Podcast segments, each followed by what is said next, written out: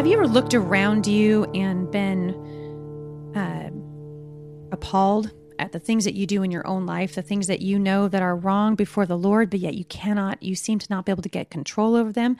Uh, we're going to talk about that today. So if you've got your Bible handy, um, go ahead and open it up to the book of Acts in the New Testament. And we're going to talk today about what it means to live holy, private lives. My name is Heidi St. John, and I'm here today with my friend Dorinda Wilson. And uh, we want to talk to you about a big word. Mm-hmm. Uh, the word is sanctification. Now, some people, you know, I went to Bible college. And sanctification was a big word in Bible college. Right. You know, a lot of people debated it. You know, it's, there were lordship issues, and you know, the, the the people at the Bible college would like to sit around and talk in big fancy words and think that we're important. But really, sanctification is pretty simple. It's It just is. growing in right relationship with Jesus. Mhm. Are we trying to become more like Christ? Are we growing in godliness? Are we growing in our walk with the Lord? And so, one of the things that Jay and I like to talk to our kids about are these big words Right. so that we can demystify them Mhm. and have our kids know, you know what, it's actually pretty simple. It is. God is saying, if you love me, keep my commandments. Mhm. If you love me, feed my sheep. If you love me, follow me in your day to day living. And I have noticed, and I've been talking to my husband about this recently, and actually, um, I made a, a I what felt like almost a confession. Uh, a few weekends ago, I spoke in Phoenix, Arizona for the state convention there, and we were talking about what's happening in the culture. And my observation that Christians have really lost our place. We don't have a place at the table really Mhm. anymore. And I think a lot of the reason for that is that we are not, uh, we have not lived set apart lives. Mhm. We we're known for hypocrisy in Mhm. many cases, Mhm. and I the Lord really did business with me. Uh, I want to say it's about six months ago. I was watching a series of drama on Netflix that I actually really enjoyed, and it was Mhm. something like it was like a it literally was a guilty pleasure because like in my heart I was like I probably shouldn't be watching this, and I don't want you guys to get the wrong idea. Okay, I wasn't like watching you know Debbie Does Dallas. I wasn't watching porno. Okay, we're not talking about that. Uh, but I was I was watching something that I knew in my heart wasn't wasn't pleasing to Right. the Lord. Right. But I justified it. I thought, you know, I'm not, I'm not, you know, I know that stuff is wrong and it's not changing how I, you know, it's not changing how I walk out my salvation. It certainly isn't changing my parenting. And the story was so good. That's what's really frustrating I- about it is frustrating. movies today It and is. shows. Like you can have a really good storyline, but you got to wade through a lot of junk you do. to get there to actually see what happens at the end of the story you know so i'm like hanging on this every episode of this thing this this um te- television show that i was watching on netflix and uh before i hit the road uh, my speaking season is from about february until august i'm almost done praise the lord i'm almost done and the lord really said to me how can you get out there Mhm. in front of people and talk about me when you're not living when your private life Mhm. you're allowing yourself to watch things that you know in your heart to be ungodly. Mhm. And I really, I mean, here I just confess this in front of 5,000 people, you know, in Phoenix because I'm I'm keynoting for their convention and um you could almost hear a hush fall over the room. And I I don't I didn't take that as a condemnation sort of a hush. I think it's a holy hush Right. where you just go shoot. you know? Yeah. I'm doing that too. Mhm. And so I want to encourage you um, today uh, to grow in sanctification, to grow in your life as a believer privately, the things that you do when no one else is watching, Exactly. right? Mhm. How do I respond before the Lord? What kinds of music am I listening to? What kinds of, when I was a kid, the big thing was soap operas. Mhm. Remember that? You know, Oh, a lot yeah. of our mothers were addicted. You know, Days of Our Lives, General Hospital. You know, uh, those are the only two that I can really think of. Think of. But uh, and I, someone said to me, you know, when I was about 16 years old, is that really honoring the Lord? And at the time, I knew it wasn't. Right. And it is nothing in comparison to what's on TV today. It's so true. Right? I mean, that stuff was Mhm. child's play Mhm. considering what we allow today. But as you can see, it's this progressive Right. numbing to holiness and Mhm. a desire to be godly in our lives that allows that Mhm. spiral Mhm. really to happen. It does. And I think being aware of that is really important. Um, bringing it before the Lord and asking Him what He wants Mhm. is important because, um, and I know you're totally all about Mm-hmm. not being legalistic about these things. Absolutely. That we have freedom in Christ, but to just be do the simple thing of asking Him first Yep. if if this is if this is okay or not, or Mhm. you know that what is it um he- it talks about um you know basically seeking him 1st and Mhm. acknowledging him in Mhm. all of our ways Mhm. and one of the ways we do that is just saying hey lord my whole life is open up to you Yes. including what i watch on netflix yes. so could you just let me know if there's something that i should Okay, so let me wade into something that's a little bit Okay. controversial because, um, you know, you know me. I'm Mhm. I'm like the the antithesis of a legalist. Right. Like the legalism in my family growing up Mhm. was suffocating. right It was we were known for the things that we did not do, mm-hmm. and we had very staunch rules. And yet, my parents' marriage was a Mhm. sham. You know, f- under all of these rules and regulations, our family was very, very Right. unhappy. right And so, as I began to uh, come into my own as an adult and walk with the Lord for myself, I realized God's not saying you can't drink and you can't do all these things, that, but there's a downside to that, Right. right? You you can open yourself up to um, temptation, right um, and I think, like for example, alcohol. I am not. I don't think alcohol is a sin at all. Mm-mm. The Bible has a lot to say about being drunk right right? I listened to a pastor uh, several weeks ago. Where was he at? Um, at Debbie Lindell's church, James River Church in Springfield. Friend of mine, uh, these wonderful people who run a wonderful church there. And I was listening to him, actually responding to the culture. Mm. He was talking about a culture in decline, in Mhm. spiritual decline, which I think w- it, this is not up for debate, right? Right. I mean, I think we can all say yeah the culture is in decline. It's Right. For definitely in a spiritual decline, and one could argue in decline in a lot of other ways as well. But let's, Right. for the sake of what we're talking about today, we'll stick with spiritual decline. right So he says, How many of you are having four glasses of wine a night? Mhm. Because after all, God gave you freedom right to do that.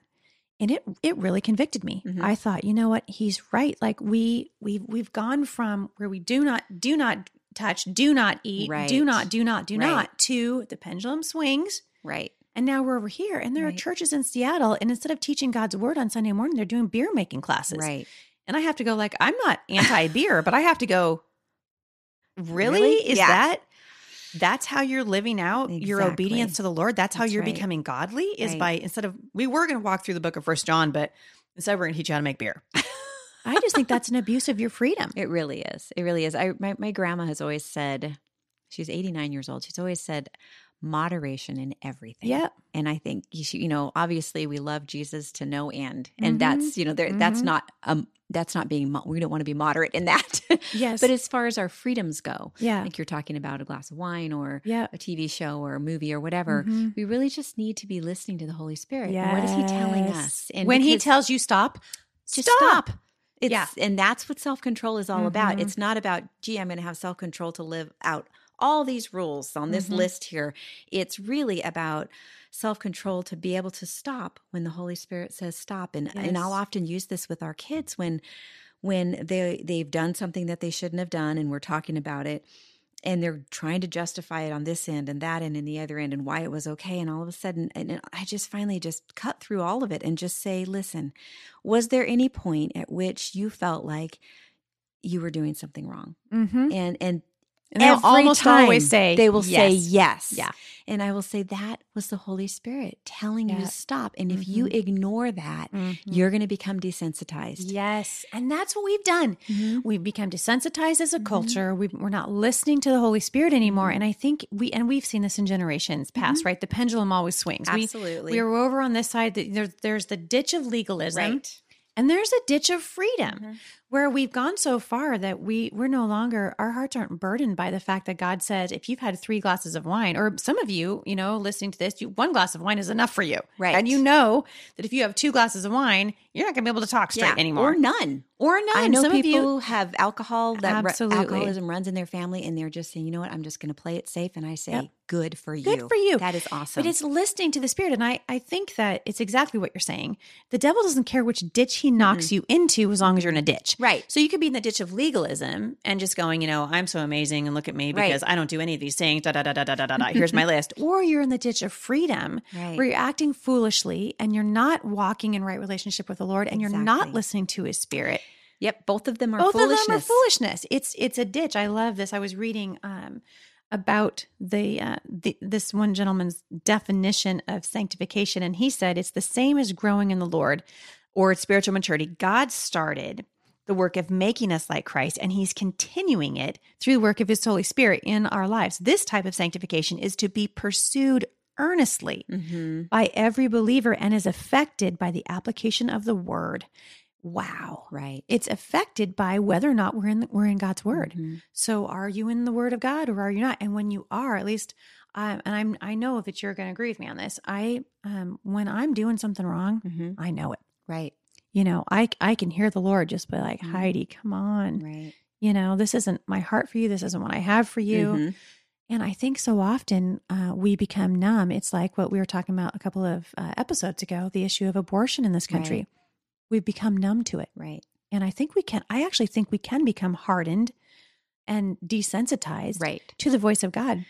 We can. And, you know, we're talking about the whole issue of self control and living these holy lives in our private lives. Mhm. And the opposite of self control is self indulgence. And we can see all around Oh. us that the, our, our world and even much of the church ha, is completely self indulgent. Yes. And, it, and it's idolatry and it, it is just worshiping what I want when I want Yep. it. And, and God says that's lose, not good we're using you. the freedom which Christ died to give us Mhm. as an excuse to live a self indulgent life. Exactly. What what a tragedy. It is. What a tragedy in the church. And I think where we lose our um, our place at the table hmm of, of the culture That's right. when we become hypocritical, right? So, Yep. I mean, honestly, uh, you know, marriages, I think of all the I, many, many pastors that Jay and I have known in ministry over the years whose marriages did not survive. Mhm. And they don't just fall apart overnight. No. They really don't. You know, you you got a pastor up there. He's saying the right things. Everything looks right. It looks good. Hey, church is growing, and all of a sudden, Right. one day, boom, Right. he's having an affair with the And everybody's secretary. shocked. and everyone's shocked. Mhm. But the truth of the matter is, this was a, an issue in his own That's private right. life of not Mhm. listening Mhm. to the Holy Spirit. That's right. And it's stuff like that that makes Christians lose their position in the marketplace, lose their position in the culture. Exactly. And and you know, I know a lot of moms are listening and Mhm. we walk again, we walk this out before our kids. We tell Mhm. them this is what Christianity looks like. Mhm. Am I screaming at my kids all the ti- Uh-huh. time? And I'm not saying I never have. Right, right, right. because I have. Mhm. But am I going back and am I going back Is it a pattern? Exactly. It's not. it- The The question is not do you the sin? rule. Yes, it's it's is this a pattern in my life? Is Right. this what I'm always doing, or do I occasionally lose my temper? Do I occasionally whatever it is? And Yeah. sometimes you get on a roll and you start to get into a habit and Yep. you have to break that habit, you Yeah. know, and, and, and God by his Holy Spirit can help us with Yeah. that. And that's all about self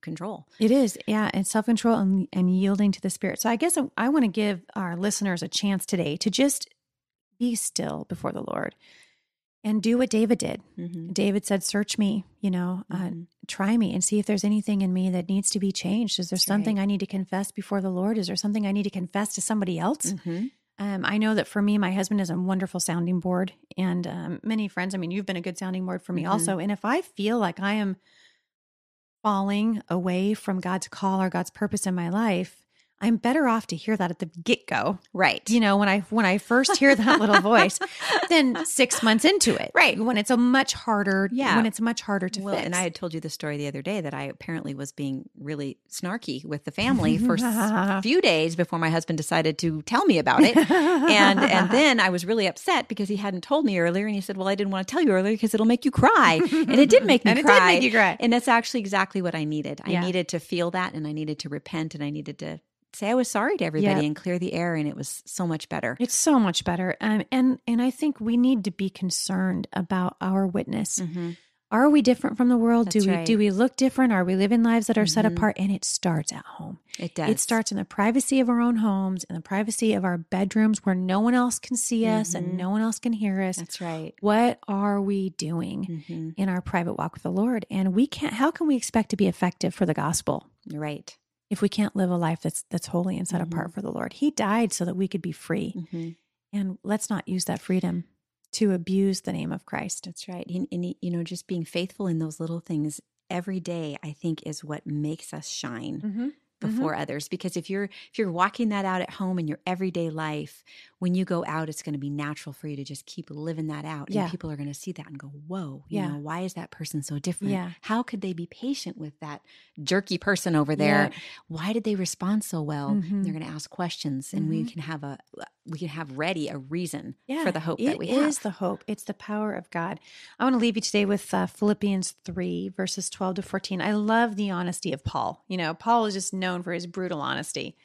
Um, and he now he's likening his walk with the Lord to a runner in a race. And he says, I don't mean to say that I've already achieved these things or that I have already reached perfection. Mm-hmm. So I mm-hmm. love that. He's like, Look, yeah. I get it right? I'm struggling too. Yeah, absolutely. But here's where he here's where he nails it. But I press on to possess mm. that perfection for which Christ Jesus first possessed me. No, dear brothers and sisters, I have not achieved it, but I focus on this one thing. Forgetting the past and looking forward to what lies ahead, I press on to reach the end of the race and receive the heavenly prize for which God, through Christ Jesus, mm. is calling us.